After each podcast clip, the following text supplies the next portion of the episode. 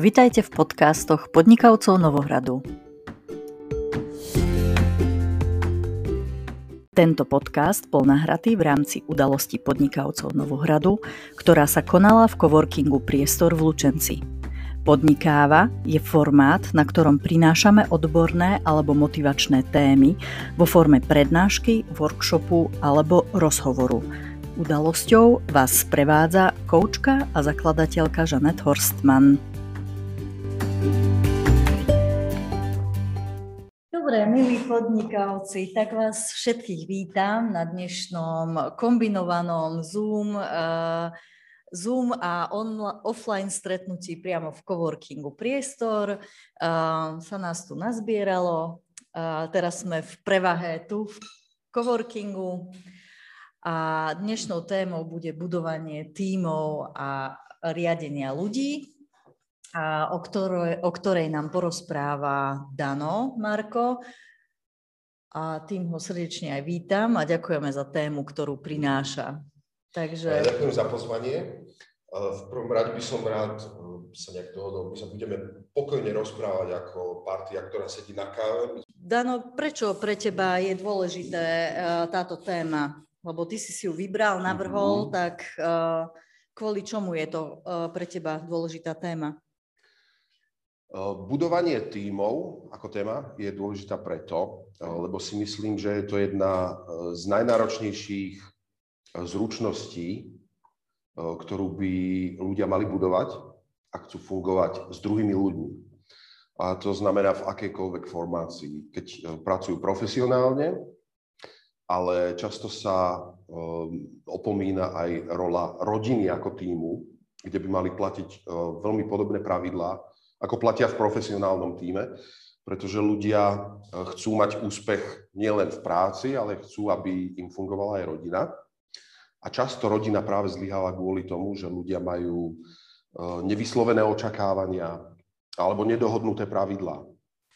Takže budovanie tímov si nemyslím, že je pre každého v, v tej najvyššej úrovni, ale zároveň každý z nás potrebuje budovať týmy pokiaľ chce fungovať minimálne v rodine alebo v nejakej aj akejkoľvek malej skupine. A tým, že vlastne fungujeme v tímoch, sme vlastne aj vystavení riziku toho, že zlyhávame v ľudských vzťahoch a tie považujem za najdôležitejšiu vec v našom živote, pretože ja verím tomu, že kvalita života sa meria kvalitou vzťahov a to, ako sme schopní fungovať vo vzťahoch. A ako s tým súvisí potom téma riadenie ľudí? No, riadenie ľudí je špeciálna funkcia v týme, eh, kedy eh, v týme niekto má rolu vodcu alebo nejakého lídra podľa toho, ako je zadefinovaná, eh, ako sú zadefinované pravidlá v tom týme. A v tomto prípade sa očakáva od tohoto človeka, že ten tím z nejakého možno seniorného hľadiska alebo z pozície svojej role bude budovať a takisto riadiť alebo koučovať, rozvíjať schopnosti týchto ostatných ľudí, robiť prípadne nábor ako manažér alebo ako team leader a má tým pádom zodpovednosť za to, aby ten tým fungoval. Čo je ďalšia, ešte vyššia kompetencia. Nielen teda byť súčasťou týmu, a sú, možno je to pre niekoho jednoduchšie, ale aj ho vedieť vybudovať a zároveň fungovať v týme tak, aby bol úspešný aby splnil tie očakávania. V poslednej dobe sa ale často hovorí a v korporáciách alebo v tých väčších firmách vznikajú agilné týmy. Uh, ako, ako, aký máš názor na toto a vlastne možno povedz, ano. ak vieš, čo to tie agilné hej, týmy hej. sú, aby... Ja som v podstate tiež členom agilného týmu, kde vlastne mám nejakú základnú rolu, ale takisto plním uh, rolu toho, že som priradený do nejakého projektu podľa toho, ako je potrebné. A som schopný, keďže som aj zároveň e, človek, ktorý riadi do veľkej miery tieto týmy a vznikajú ad hoc podľa toho, čo je potrebné, tak vlastne vždycky si vybudujem nejaký maličký tím, kde už sú nejaké pravidlá prednastavené, minimálne v tom, že nemusíme tých ľudí znovu príjmať, už sme v podstate ľudia, ktorí sú zamestnaní, mm-hmm. ale vždy si musíme na nejakom tzv. kick-off meetingu, nejakom štartovacom úvodnom meetingu povedať, základné veci s klientom, so zákazníkom, čo vlastne chceme vybudovať, kam sa chceme dostať. Keďže ja pracujem v IT firme, väčšinou sú to veci ohľadom nejakých sietí alebo riešení, ako implementovať nejaké služby z oblasti IT. No a následne s týmito ľuďmi si musíme zadefinovať spôsob, ako sa dostaneme k tomu cieľu, E, odsúhlasí to takisto zákazník, samozrejme povieme, e, čo to bude stať.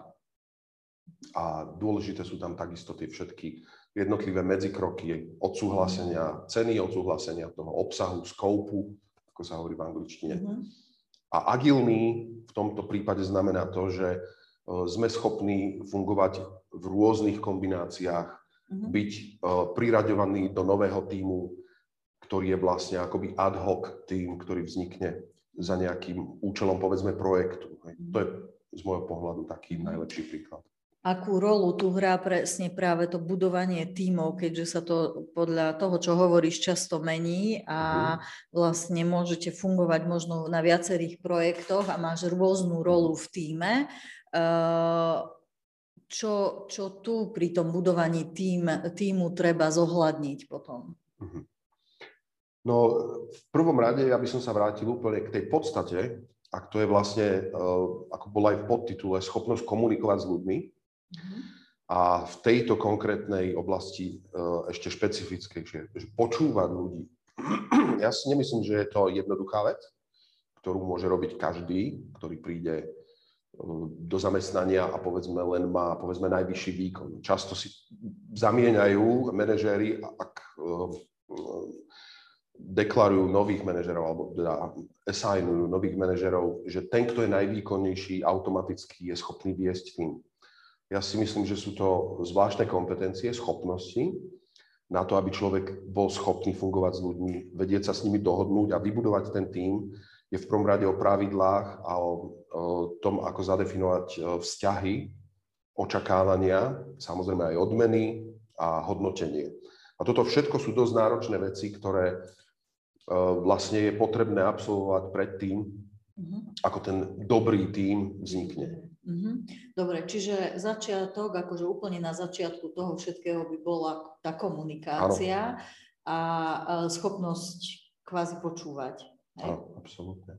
Uh-huh. Ako toto vieme rozvíjať, aby tie týmy Uh, alebo proste popíš nejaký, nejaký možno mm-hmm. proces toho vzniku tých tímov, že ktoré kroky tam sú. Áno. Ja som zažil konkrétne aj v pracovnom procese, kde sme chceli vytvoriť nových tým lídrov. Mali sme veľké oddelenie, zhruba 30 ľudí na veľkom dlhodobom projekte pre zákazníka zo zahraničia. A týchto 30 ľudí ako tým bol príliš veľký na to, aby bol efektívne riadený, keďže to malo aj rôzne funkcie. Boli tam kódery, programátori, boli tam testery, boli tam nejakí ľudia, čo robili užívateľské rozhrania. Tak sa to rozdelilo do menších tímov a vlastne z tých jednotlivých ľudí, ktorí boli už priamo v tých maličkých tímoch, sa niekto vytiahol ako tým líder. A bolo potrebné veľmi rýchlo týchto ľudí um, v podstate zaškoliť, pretvoriť na ľudí, ktorí sú schopní nielen viesť, ale aj hodnotiť tieto týmy.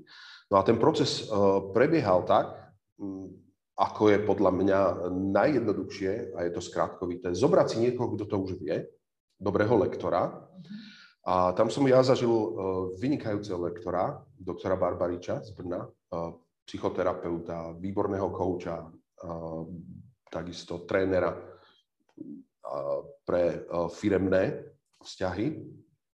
A ten v podstate začal robiť pre nás v prvom rade veľký tréning e, komunikácie v rámci toho, aby sme vôbec boli schopní e, počúvať, keď e, si sadneme s niekým, čo ten človek vlastne od nás chce, čo očakáva. A tam je vlastne aj ten počiatok toho týmu, tvorby toho týmu, že my si musíme vlastne zadefinovať s človekom, s ktorým chceme spolupracovať, pravidlá, čo on vlastne očakáva od nás. A nie je to len o tom, že mu predložím nejakú, nejakú pracovnú zmluvu, ale ja som presvedčený o tom, že tie pravidlá a dohoda by mali vznikať ako obojstranná uh, debata, kedy si my sadneme a v podstate začneme ako na zelenej lúke čo je vlastne príjmací pohovor, ak s tým človekom som nejako schopný mm-hmm. sa dohodnúť a povedať si, aké má on očakávania a čo ja od neho potrebujem. Mm-hmm. A v druhej fáze, kedy už ja mám s tým človekom e, budovať nejakú pracovnú zmluvu, e, by mal mať veľmi jasnú rolu. To znamená, ten človek musí vedieť, že za akých okolností splnil to, čo od neho očakávam. To znamená, že ako ho ohodnotím a čo sú tie základné kritéria, ktoré sú pre mňa podstatné v tom, že splnil svoju úlohu alebo nie.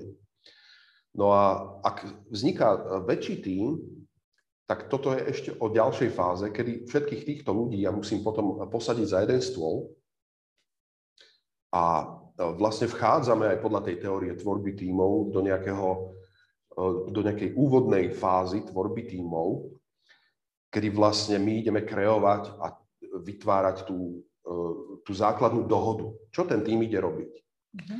A v tomto prípade vlastne tí ľudia už by tam mali sedieť so svojimi rolami, každý z nich by mal mať jasné, aspoň plus minus, čo ide robiť. Len teraz si budú musieť dohodnúť pravidlá znovu, ako budú vzájomne interagovať, ako budú komunikovať. Mm. Že kedy ja tebe odovzdávam nejakú správu, kedy ja tebe odovzdávam tento projekt e, alebo túto implementáciu na testovanie, ako mi máš odpovedať, akou formou a čo sa stane, keď to neurobím. A v dobrých projektoch majú byť dokonca aj eskalačné cesty, akým spôsobom, keď sa niečo pokazí, ako to eskalovať, alebo akým spôsobom, kto má do toho zasiahnuť. Preto v eh, projektovom riadení existujú aj špeciálne boardy, eh, kde vlastne najvyšší tzv. stakeholdery eh, môžu zasahovať raz za nejaký čas do riadenia a kontrolovať už tie veci, ktoré, je, ktoré sa riešia len keď sa niečo ozaj pokazí, alebo sa presahuje budget, alebo sa nestíha. Takže sadnúť si a debatovať o základných pravidlách, o tom, čo každý robí a zároveň aj každý, čo očakáva. A to má zahrňať aj také veci, že ja neviem, sú tu dámy, že mám dieťa, hej, predpokladám, že budem musieť, povedzme, končiť o štvrtej, aby som stíhala chodiť do škôlky. A to sú veci, ktoré často ľudia nevyslovia z obavy toho, že máme nejakú formu, nejakú pracovnú zmluvu. A pritom to môže byť súčasťou aj neformálnej dohody, kedy s tým šéfom, ak je to dobrý tvorca týmu, si ja sadnem a poviem mu aj také nepriame veci, ktoré ja očakávam od mojej práce. A samozrejme veľmi podstatná vec, mhm. keď očakávam odmenu, chcem vedieť, ja neviem, kedy mi príde, e, či sú nejaké odmeny, no, nejaké benefity ešte k tomu pridané a za akých okolností ich dostanem. Lebo následne najväčšie problémy vznikajú, keď e, ja niečo doručím po troch mesiacoch práce a šéf povie, že ja si na nič také nepamätám. To je jedno z mhm. najväčších zlyhaní šéfa týmu alebo tým lídra, ak niečo kľúčové, napríklad na čom závisí moja odmena, povie, že ja si nič také nepamätám. A stalo sa to. A mnohokrát sa to stalo aj ľuďom v mojom okolí, že veci, ktoré sa nenapísali na papier a boli pritom v podstate také okrajové, že ak sa ti podarí, tak po troch mesiacoch ti spravím novú zmluvu alebo natrvalý pracovný pomer. No, dobre, toto mi potom prihráva len na takú, že možno, že ďalšia téma, ktorá, mm. ktorá by mohla byť, že ako, ako riešiť dohody pri príjme zamestnancov alebo pri, pri e, príjmaní do práce, no. že aby naozaj človek vedel vyjadriť, e, vyjadriť tie svoje... Mm, očakávania, len tam tá, do tej témy asi teraz nepoďme, mm-hmm. ale poďme sa pozrieť na to budovanie týmu ďalej. Takže uh, hovoríš, že prvým krokom je to nejaké to kreovanie toho týmu, kde si povedia tie pravidlá základné, zodpovednosti, očakávania. Mm-hmm. Uh, toto by mohol byť, uh, viem si predstaviť, že to by mohol byť veľmi dlhý proces, pokiaľ tí ľudia prvýkrát spolu fungujú. Tam existuje skratka. No. A tá skratka je vlastne niečo, čo sa nazýva, a často sa to robí ako neskôr team building, akože budovať nejak vytváranie týmu, ale skôr sa to robí potom ako nejaká oslava, že všetci si strašne užijú, idú na nejaké akčné športy a všetci si myslia, že ako sa ten tým fantasticky buduje tým, že majú veľký zážitok, intenzívny, emocionálny. Mm. Ale ja si myslím, že toto je vec, ktorá by mala začať niekde na začiatku Mm-hmm. A nemá byť o tom, aby tí ľudia zažili niečo, čo je mimo firmy, niečo neformálne, ale v prvom rade si tí ľudia majú sadnúť, a je dobré urobiť to aj mimo firmy pokojne, sadnúť si na jeden celý deň od rána do večera, zavrieť sa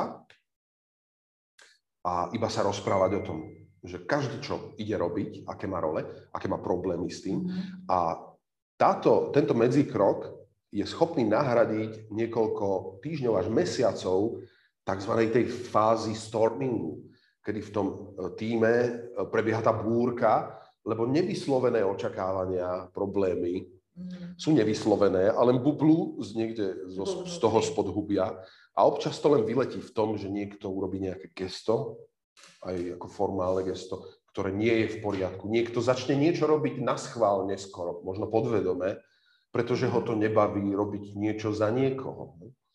Takže zavrieť sa na jeden deň a jednoducho s dobrým koučom, najlepšie e, z tretej strany, mm. jednoducho to z tých ľudí vytiahnuť a nechať to tam vybublať. Nech sa tí ľudia tam vyhádajú o tom, čo by sa ináč hádali na pracovisku a zmoderovať to správnym spôsobom, aby to bolo tvorivé, kreatívne. Hej, uh, v coachingu tomu hovoríme, v tom tímovom coachingu vyhádzanie kostlivcov zo skrín. to je ono. Hej, určite. A verím tomu, že po takomto dni, kedy sa ľudia rozprávajú a majú každý priestor, preto je dôležitá tá rola moderátora, mm. niekoho, kto sa tomu Jasne, venuje. Facilitátor skôr. Facilitátor. Mm-hmm alebo coach, ktorý by mal mať tie schopnosti, aby to celé ustrážil a každý dostal priestor a dostal z neho naozaj tie veci von, na ktorých, eh, ktoré ten človek možno nevysloví, ale ho trápia. Mm-hmm. Tu by som možno ešte tiež dodala, že pokiaľ by ste aj vy eh, chceli dať nejakú otázku alebo sa zapojiť do diskusie, tak kľudne sa ozvite, môžete buď zdvihnúť ručičku, sem tam sledujeme aj čo sa deje na našej Zoom obrazovke, takže Andy alebo Erika, k tomu niečo máte, kľudne sa ozvite. Dobre, takže fáza storming, to uh, si pamätám aj u nás, keď sme, keď sme v, uh, robili alebo zakladali podnikavcov. Takže Erička, poď. Zdvihla som ručičku. Musela som sa zapnúť, lebo nefungovalo mi e, mikrofón hneď, ako som chcela. Ja len e, pri tomto stormingu.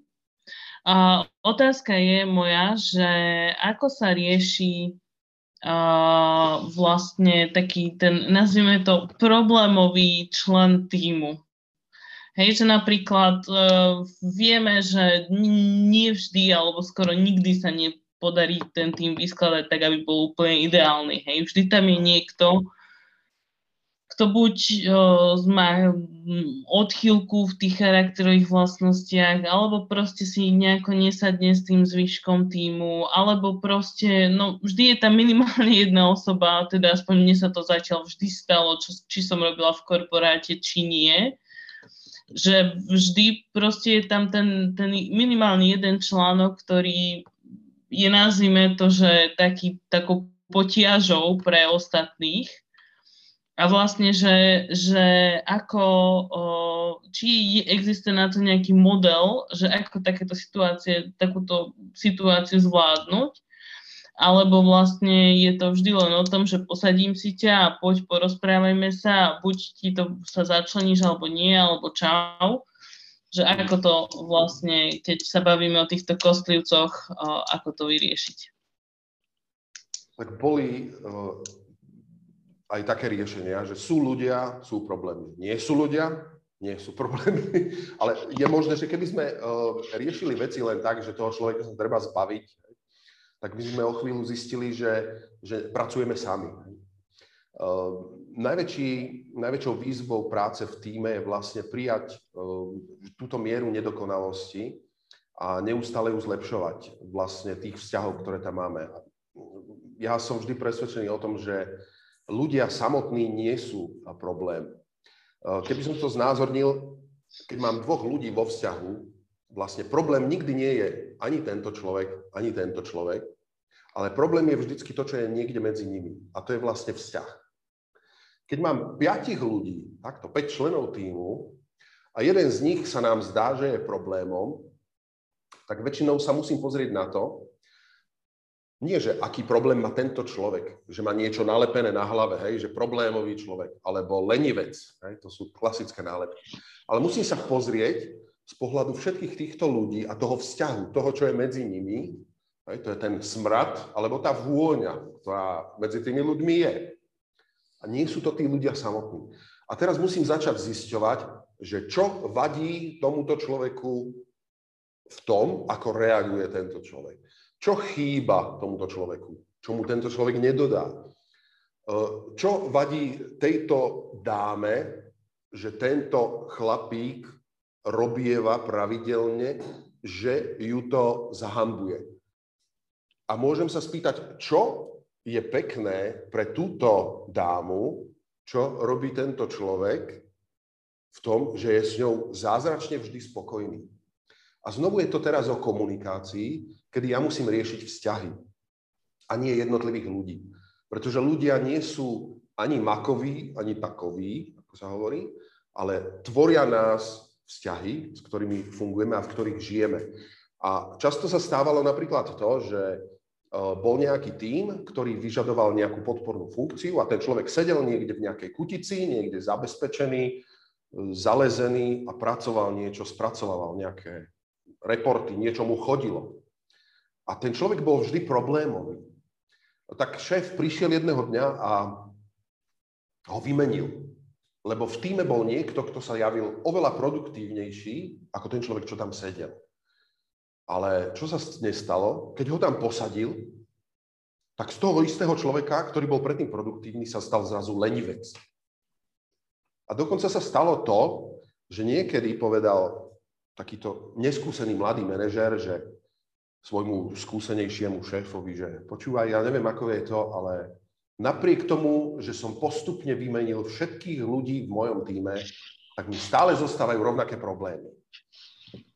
A to je vlastne odpoveď aj na to, že čo sa dá urobiť e, s problémovým človekom. E, v prvom rade vždy sa treba pozrieť na schopnosti manažéra, e, ako dobre zadefinoval tomu človeku rolu, a jeho očakávania.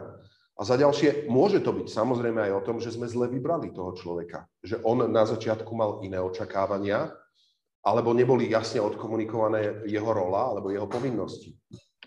A v prípade, že to je nezlučiteľné s tým, čo on očakáva, a nevieme ani urobiť nápravu, pretože si nemyslím, že veci sa riešia tým, že niekomu príde výpoveď na papieri ale má sa to riešiť tak, že s tým človekom sa najprv snažím pochopiť, eh, v čom je problém, prečo eh, mu veci nefungujú a čo si o ňom myslia ostatní, alebo teda, nie o ňom, pardon, to nie je podstatné, ale aké sú nedostatky z pohľadu ich rolí, toho, čo oni očakávajú. A nemusia to byť veci aj pracovné. Niekedy to môže byť aj o tom, že jednoducho očakávame, že ten človek je povedzme veselý, alebo chceme, aby sa lepšie smial e, šéfovým vtipom. Len to sú veci, ktoré ťažko šéf povie. Takže po dobrej debate sa stále môže ešte šéf týmu rozhodnúť, že s takým človekom e, nechce spolupracovať a je si istý, že výmena toho človeka je nutná, že tým zistí, získa niečo viac. Ale ja som takisto presvedčený, že ak dobre vyberieme ľudí do týmu, urobíme dobrý výber, nemali by sme sa tak strašne pomýliť, že by sme toho človeka mali potom e, meniť a frustrovať sa vyhadzovaním ľudí a niečím podobným.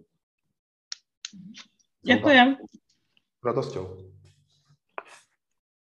Ja mám otázku. Napadlo mi teraz, keď som ano. ťa počúvala, že čo keď o, v tom týme nie je priestor na budovanie tých vzťahov, pretože dajme tomu pracujeme v nejakom veľkom korporáte, kde tí najvrchnejší tlačia veľmi na výkon a ten manažer nemá naozaj čas na to, aby budoval vzťahy. Alebo keď sú situácie, že tiež ľudia pracujú tímovo v nejakých veľkých korporátoch a sú tam zamestnaní len preto, že musia, kvôli tým peniazom a nie kvôli tomu, mhm. že ich to baví. A No. Ako potom takto budovať o, tie týmy napríklad?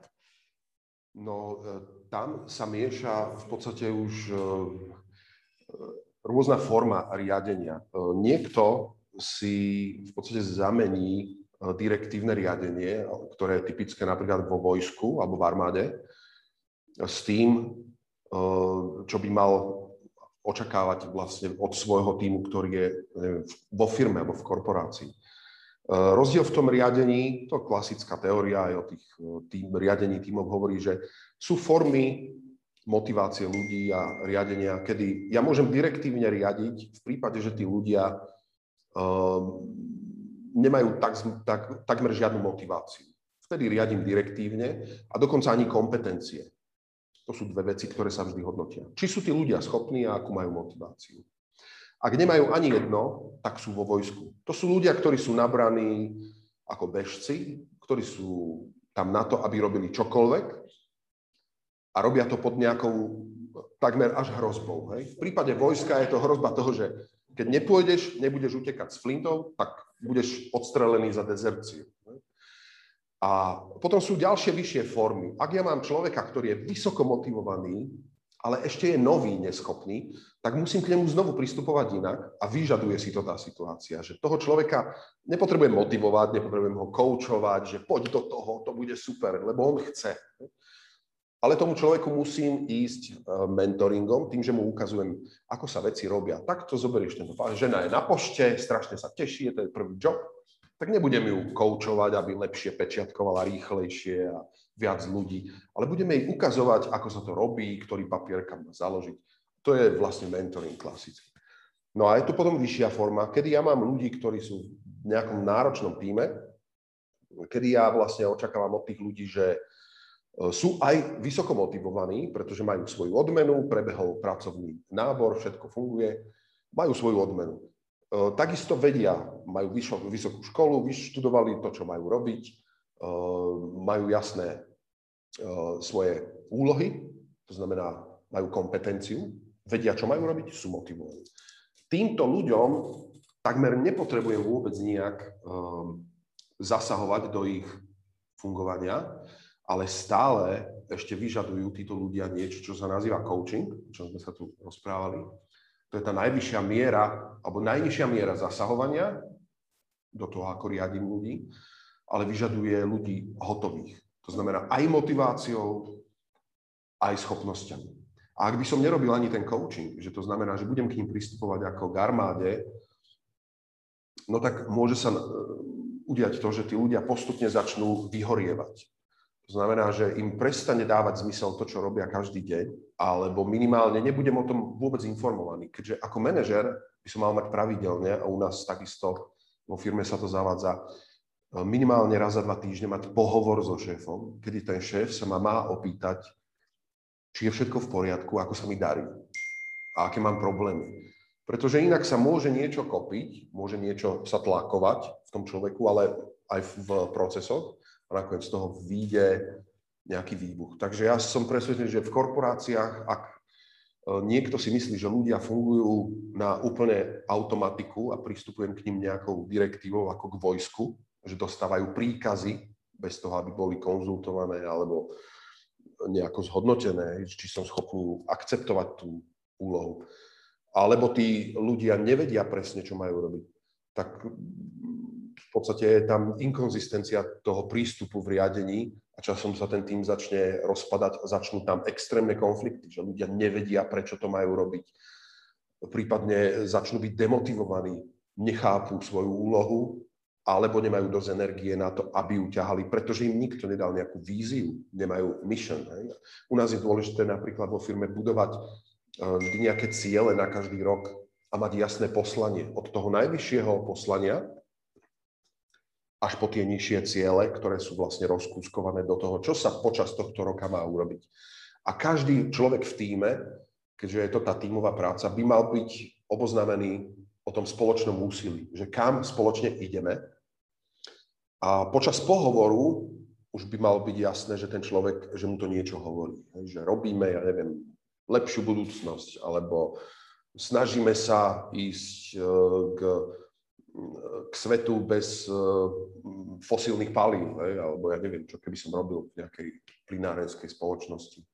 A ak toto tým člo- ľuďom chýba, že všetci ťahajú za jeden povraz, neviem, chcem mať spokojných zákazníkov a mám v týme človeka, ktorý má, povedzme, niekto tomu hovorí, že nejaká osobnostná vada, ale ja si myslím, že to je tiež len nejaký komunikačný problém postojový na že niekto povie, že mne je to úplne jedno, čo si o mne myslí zákazník, tak sa musím začať s tým zaoberať. Že prečo tomu človeku je to jedno, čo si myslí zákazník. Alebo je mu jedno, čo si myslia o ňom kolegovia. Takže tam je to otázka, či si vyberiem správnych ľudí hneď, alebo mám kompetencie tých ľudí aj e, postupne učiť, trénovať, koučovať. A v tom je úžasná rola vlastne koučov, akými vlastne sme tu aj niektorými, že vieme vlastne pomôcť týmu alebo nejakej firme budovať e, vlastne dobrý tím a schopnosť toho tým lídra ten tým viesť, motivovať ľudí a udržovať v takom stave, že ten tým bude šlapať naplno ale zároveň tí ľudia budú spokojní, nebudú vysávaní z energie a pôjdu za nejakým spoločným cieľom. Asi tak. Vyčerpávajúca odpoveď. Ďakujem pekne. Dobre, tak eh, sme sa dostali cez fázu storming, eh, tak poďme, poďme ďalej. Čo je ďalšou fázou pri budovaní tímov? No, ak predpokladáme, že všetci vedia, čo majú robiť, čo je dôležitá vec na začiatku, povedať si, že kam sa chceme dostať. Ehm, ľudia poznajú svoje role, sú zároveň motivovaní, takže veci fungujú. Nastáva bežná fáza v, tom, v, to, v tej existencii performing, akože, že tým v podstate performuje, je v prevádzke. Mhm. Tam je dôležité nezaspať, ako sme hovorili v tom, že tí ľudia bežia ako úplne na automatiku, ale s tými ľuďmi hovoriť a hodnotiť ich. Čiže to, čo si spomínal, teda, že šéf by mal každé dva týždne dávať taký tak. kvázi hodnotiaci rozhovor, alebo také, že aspoň minimálne, že ako sa máš, čo je nové a ano. či ideme tým smerom, ktorým sme sa dohodli. A súčasťou toho nie je len teda vec uh, ako pracovných problémov a pracovného stavu, ale uh, rozumieť aj tomu človeku ako funguje ako bytosť. Ja si myslím, že ľudia nie sme ešte stále našťastie automaty, ani roboty, roboti, ale že sme živé bytosti, ktoré majú svoje nálady, svoje životné situácie a e, šéf by mal minimálne rozumieť tomu, keď e, ja prechádzam nejakým ťažkým životným obdobím, alebo, ma, alebo budem minimálne sa teším na dovolenku. To všetko by mal tomu rozumieť a vedieť, pretože v kontexte celého môjho života sa potom odráža aj to, že či ja mám nejaké absencie, alebo sa mi má narodiť dieťa, alebo sa pokúšam o dieťa, prípadne, že som prišiel o manželku alebo o partnerku. To všetko sú veci, ktoré zásadne ovplyvňujú veci a ja tomu by som mal ako dobrý manažer, teda aj coach, rozumieť. Mm. No a v týchto hodnotiacich pohovoroch samozrejme hlavná časť má byť o, o debate o tom, ako naplňam ciele, úlohy, ktoré sme sa dohodli. Takže e, dobré hodnotenie, to má byť v podstate také väčšie hodnotenie raz ročne, kedy ja vlastne zhodnotím za ten celý rok, povedzme, odmeny sa, sú postavené na hodnotení, ale to bežné review, kedy ja s tým človekom len prechádzam um, nejaký aktuálny stav, má byť o kontrole toho, uh, ako sa mi darí v tých mojich úlohách a rolách. Vtedy by bolo najlepšie naozaj e, zobrať si ten papier, kde ako ja, ako manažer by som mal mať tú svoju dohodu s tým človekom, kde je popis jeho aktuálnej role, e, prípadne projektu, že čo sa očakáva, aké výstupy na projekte, čo, koľko som urobil.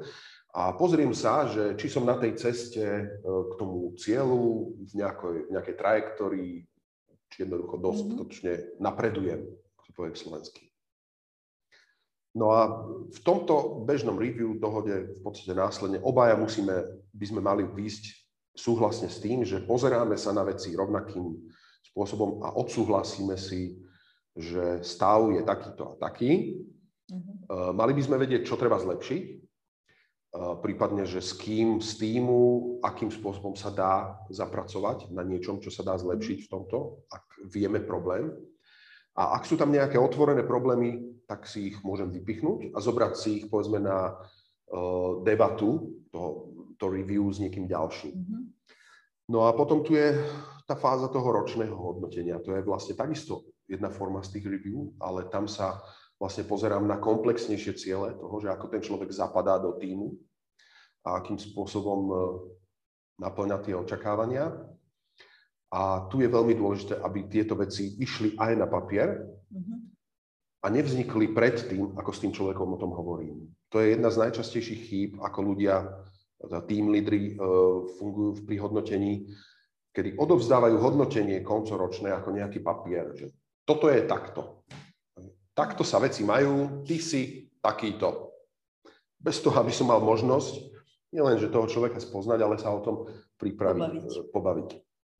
Takže ja som skôr za to, aby som prišiel na hodnotenie s prázdnym papierom, kde nič nie je, a sadol si s tým človekom a pozreli sme sa na tom, že tak na čom sme sa dohodli na začiatku roka, pred rokom. Prvé zlyhanie je, ak si to človek nepamätá ako tým líder, alebo to nemá nikde jasne definované, že urobíš, ja neviem, budeš mať 100 nových klientov a dosiahneš obrad, ja neviem, 100 tisíc eur.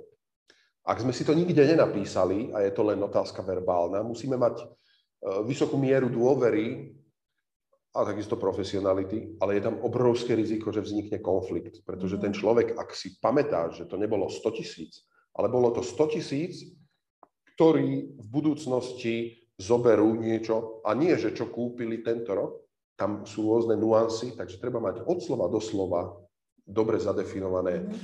ročné ciele smart by mali byť najlepšie vykonateľné, approvenuté, odsúhlasené. To sme mali minule na podnikáve, ako si nastavovať ciele, takže ano. túto tému sme si prešli. Takže ak očakáva šéf, že budem um, šikovný, je to strašne vágný pojem alebo definícia, mm.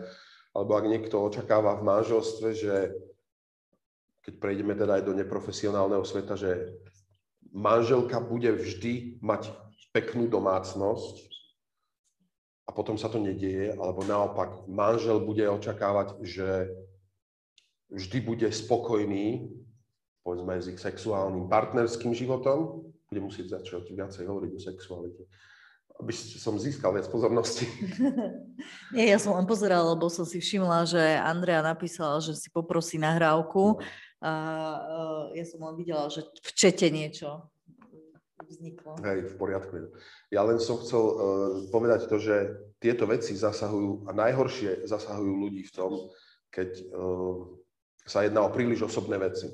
A ku podivu najmenej pravidiel a očakávaní ľudia uh, definujú vo svojom najhlbšom vzťahu, a to je v partnerskom, manželskom vzťahu. Keďže ja sa venujem nielen ako coachingu v, vo firme, ale zaoberám sa aj coachingom ľudí a prácou a terapiou vzťahov, tak som presvedčený, že ľudia by mali významne zlepšiť to, ako sa dohadujú, ako by mali oni svoje očakávania vo vzťahu. A špeciálne pred tým, ako si založia rodinu, aby si urobili svoju nejakú takú nepísanú väčšinou dohodu, že ma, rozumeli tomu, čo to znamená byť dobrým otcom. Lebo často si strašne ľudia pomýlia a strašne sa sklamú v tom, že to, čo oni zažili za celý svoj život ako rolu otca alebo rolu matky, potom očakávajú, že automaticky bude splňať aj ich partner alebo partnerka. A toto môže byť veľmi radikálne rozdielne a môžu to byť úplne iné dva rozdielne vesmíry, ktoré ak si neporozumieme, potom nám bude vychádzať nejaká veľká nespokojnosť. Čiže z tohto, čo hovorí všetkého, mi vychádza, že naozaj musíme začať úplne od malička a e, s tými deťmi si už vyjasňovať tie roly. To je možno potom tá vec, ktorej sa venuje Miška v klube akčných mám o vzťahoch a pri tom budovaní vzťahov považujem z toho, čo si povedal za najdôležitejšie naozaj nastavenie si tých pravidiel a zistenie tých očakávaní toho každého, každého jedného a hľadanie, hľadanie tých spoločných, tej spoločnej vízie, spoločného cieľa ako týmu. Mm. To je aj to, čo, v čom sa my venujem, čo sa ja venujem v rámci tímového coachingu, uh, kde nie len tých kostlivcov povyberáme, ale kde sa nastavuje aj potom ten spoločný, spoločný cieľ a spoločné tie uh, veci, ktoré treba uh, dosiahnuť. Uh, uh, dobre, čiže vlastne tou treťou fázou bol to performing. A uh, ja z teórie viem, že tam je ešte nejaká štvrtá fáza,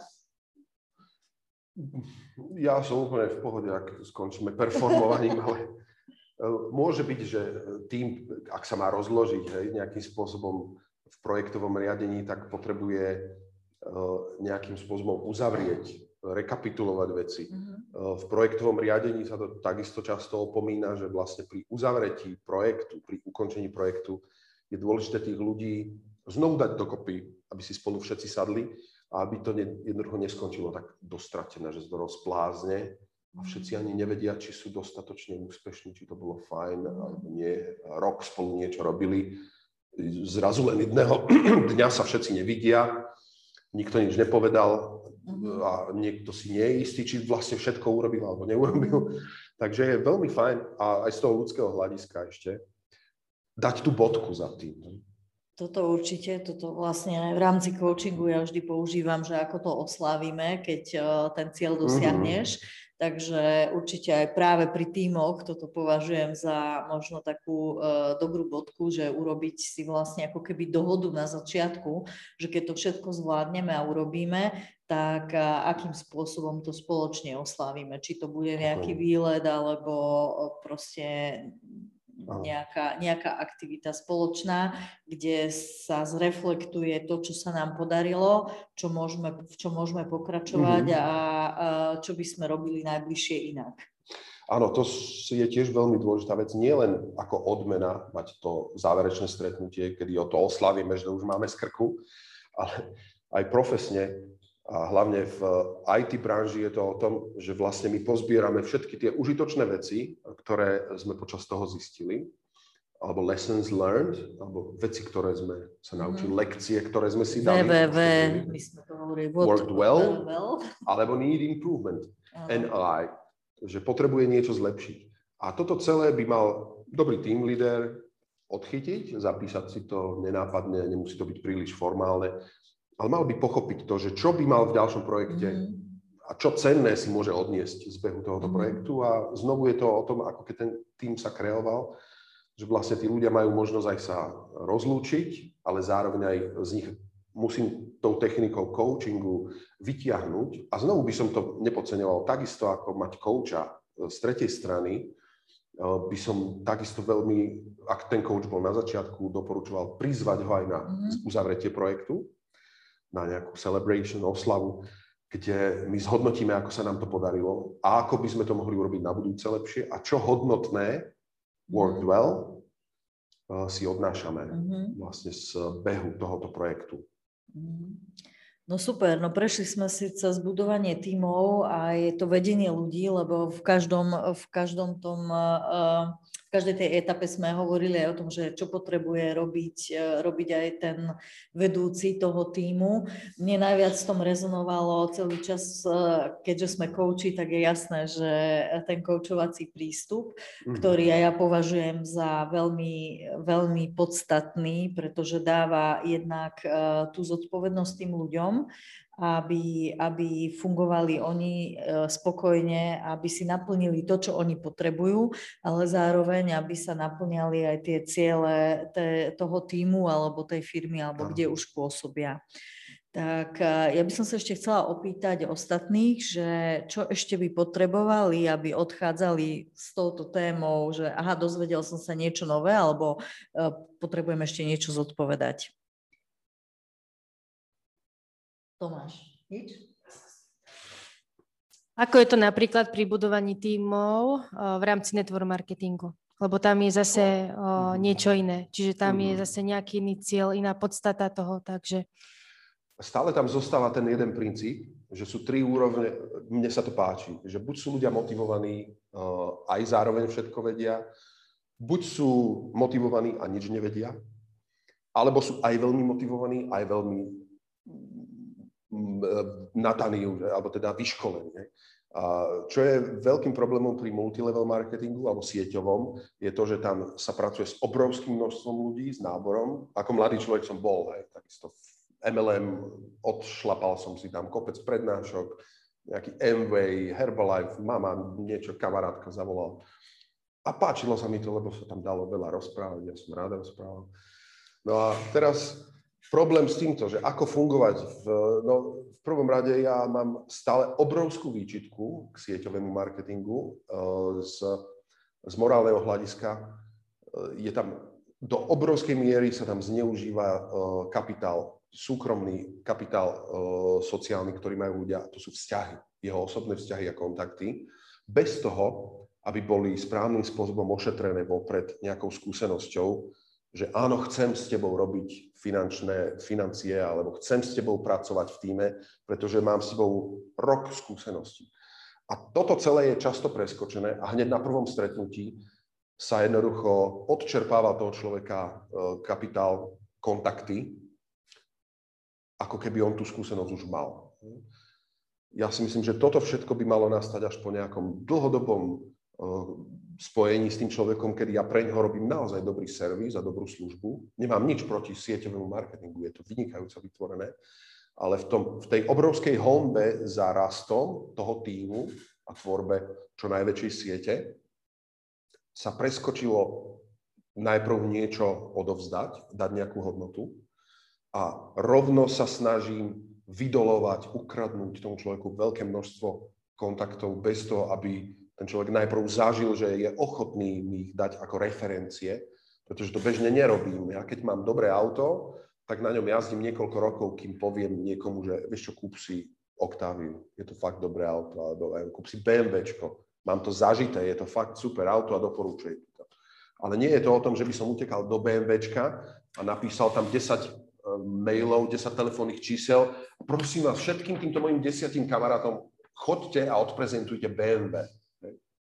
To sa nestáva a do toho ma niekto musí v podstate miernym spôsobom ehm, nejako spracovať.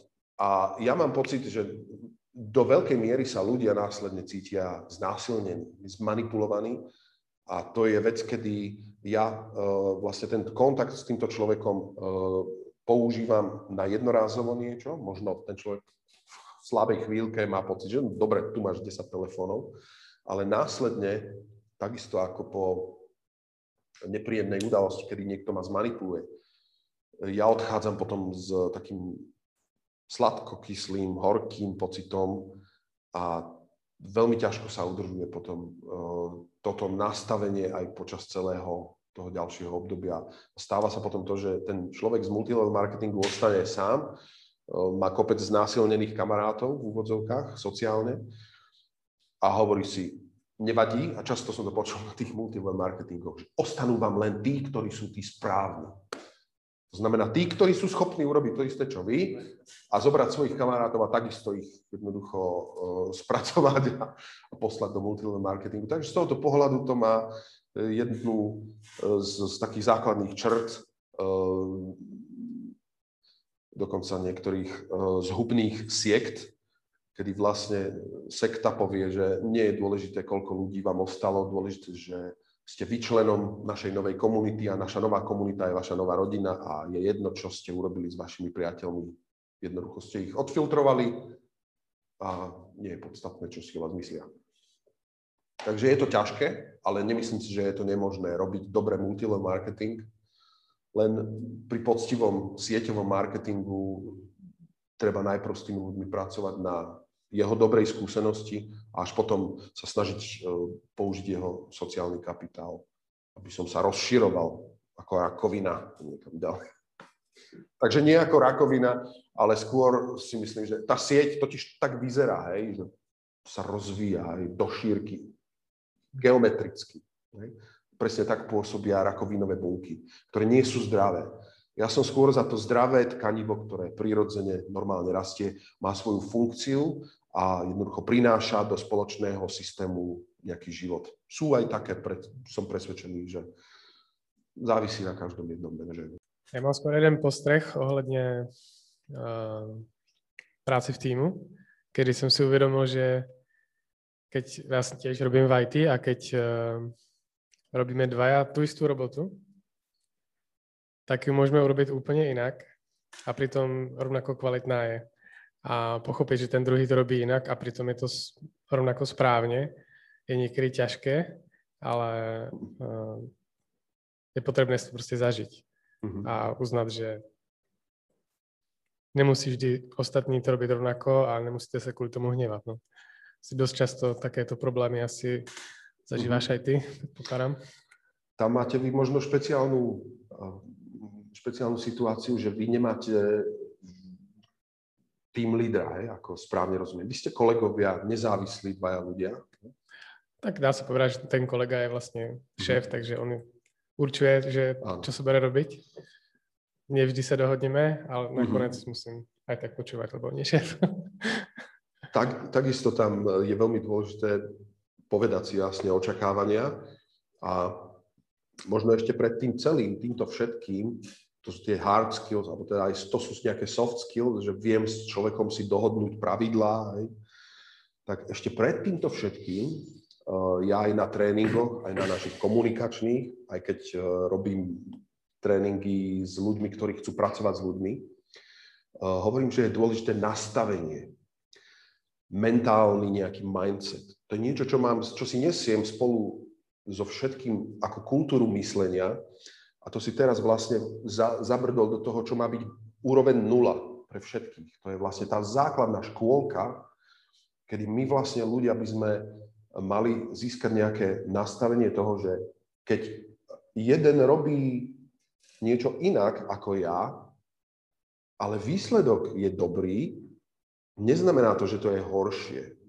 A to sú vlastne veci tolerancie. Toho, že ja tolerujem, že ten človek môže mať v hlave úplne odlišný vesmír, a to zachádzame vlastne už do, tej, do toho systému, ako funguje vlastne ľudská bytosť, že teória komunikácie, že my vlastne musíme uveriť absolútne naplno, že ten človek je rovnako platný a jeho všetky názory sú dosť dobré, aby som ich neodsudzoval.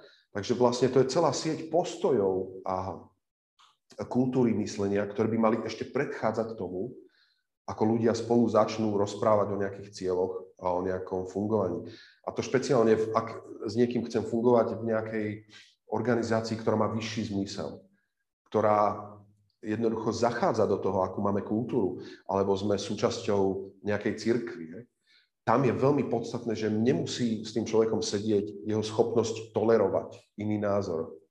Alebo vedieť to, že neexistuje univerzálna pravda. Že každý z nás môže veci vidieť rozdielne a máme právo na svoju vlastnú pravdu.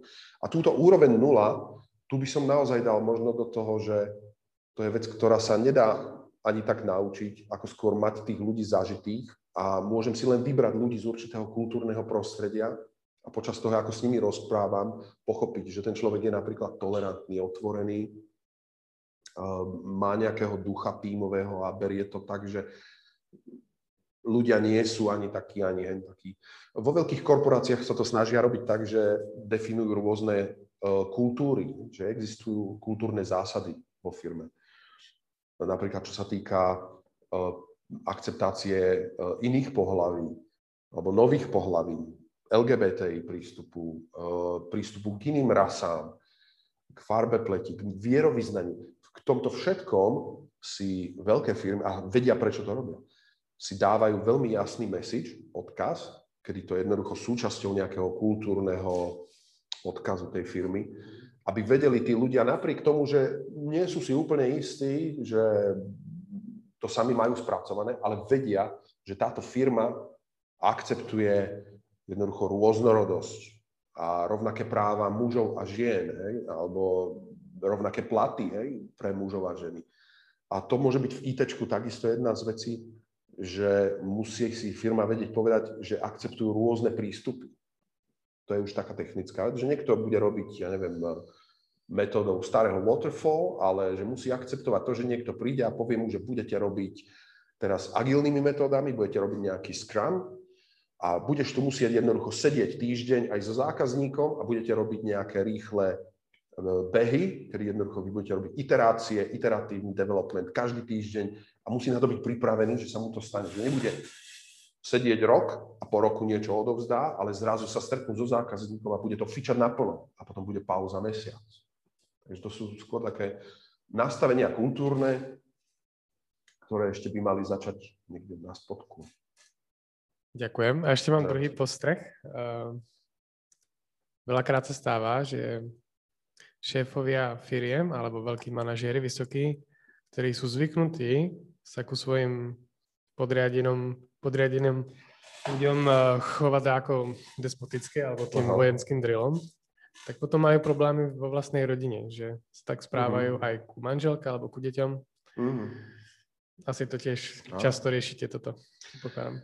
Eh, stáva sa to pritom, a často, nie je to pravidlo, nič neplatí univerzálne, ale aj z mojej skúsenosti, bolo to párkrát aj popísané, že uh, dokonca videl som o tom na teatrojke, bola relácia, kedy hosťom bola uh, nejaká pani, psychologička, a hovorilo sa o psychopatoch v manažmente. Za prvé, ja neverím tomu, že ľudia sú chorí, hej, že je to nejaká choroba. Skôr si myslím, že sú to ich návyky a práve tam ideme k tej kultúre, kultúrnom návyku. A žiaľ, stáva sa, že do riadenia, do manažmentu sa dostávajú ľudia, ktorí majú určité vzorce správania, ktoré e, až doslova ignorujú ľudské pocity alebo ľudské problémy, že sú bezohľadní a je to milne považované Eh, riadením ako za nutnú vlastnosť alebo schopnosť byť dostatočne otrlý, byť dostatočne tvrdý, aby som vedel s ľuďmi jednoducho nejako zametať, hej, niečo v takom zmysle. Tak ja z takejto firmy by som v prvom rade utiekol, v prvom rade, lebo viem, že vedenie firmy vyberá ľudí, ktorí sú tam na úrovni nejakého vojenského riadenia, že likvidovať ľudí prípadne schopných direktívne bez, bez očivo, bez záujmu o mojej úspätnú väzbu. A je to jednoducho chyba, obrovská chyba a myslím, že takáto firma je odsudená na to mať buď veľmi veľa nespokojných zamestnancov, alebo ich neustále striedať, vyžmýkať z nich niečo direktívnym riadením, ten zvyšok energie, ktorý mali, možno zo svojho života iného, možno z inej práce, ale je to každopádne vysávač na energiu, vysávač na ľudí a časom to spadne. A ohľadne tej rodiny, čo som hovoril, že riešite niekdy takýchto uh, akože coaching, že proste mám problémy v rodine a neviem to nejako oddeliť uh, robotu, robotu od, uh, od vzťahov rodinných a týchto vecí. No ja som presvedčený, že ten istý človek s tými kultúrnym nastavením ktorý vchádza do práce, funguje aj doma. Ja som to počul dokonca od jedného z manažérov, že jednoducho uh, on si nevie pomôcť, ale on vlastne aj doma neustále všetko s manželkou zlepšuje. Teraz je to otázka, čo to znamená, že či je tá manželka s tým spokojná, že majú každý týždeň poradu a jej povie, čo všetko nefunguje a ako je s čím je nespokojný a aký majú plán na najbližšiu 5 ročnicu, že čo idú zlepšiť. Sme pre, ako my sme pripravení na to, že v tom súkromnom živote je to skôr neformálne, že si sadneme, porozprávame sa pri víne, že čo si, ako si nespokojná, čo tebe môžem ja urobiť, aby si bola spokojnejšia.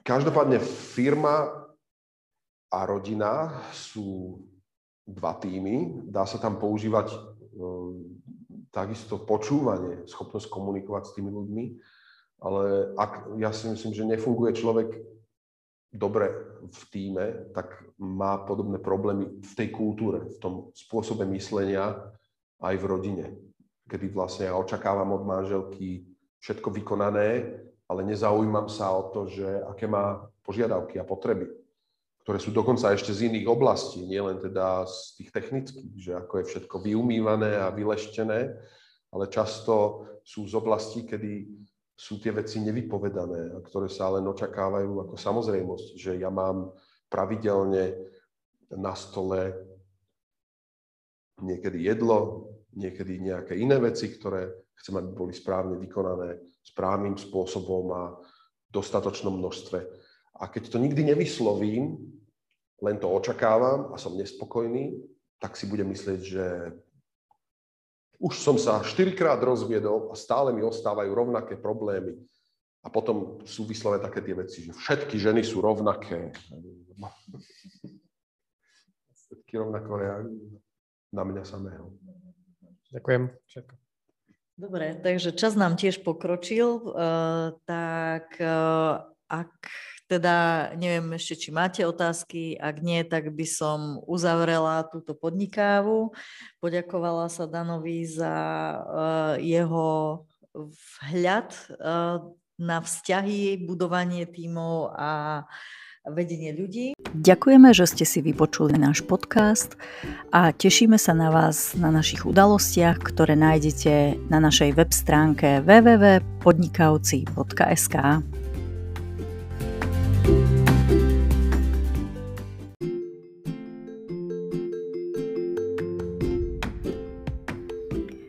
Kto sú podnikavci Novohradu? Sme skupina nadšencov, ktorá hľadá možnosti pre rozvoj zamestnanosti v regióne. Snažíme sa, aby bol Novohrad atraktívnym miestom pre život, aby sa tu mladým ľuďom chcelo podnikať a tvoriť hodnoty.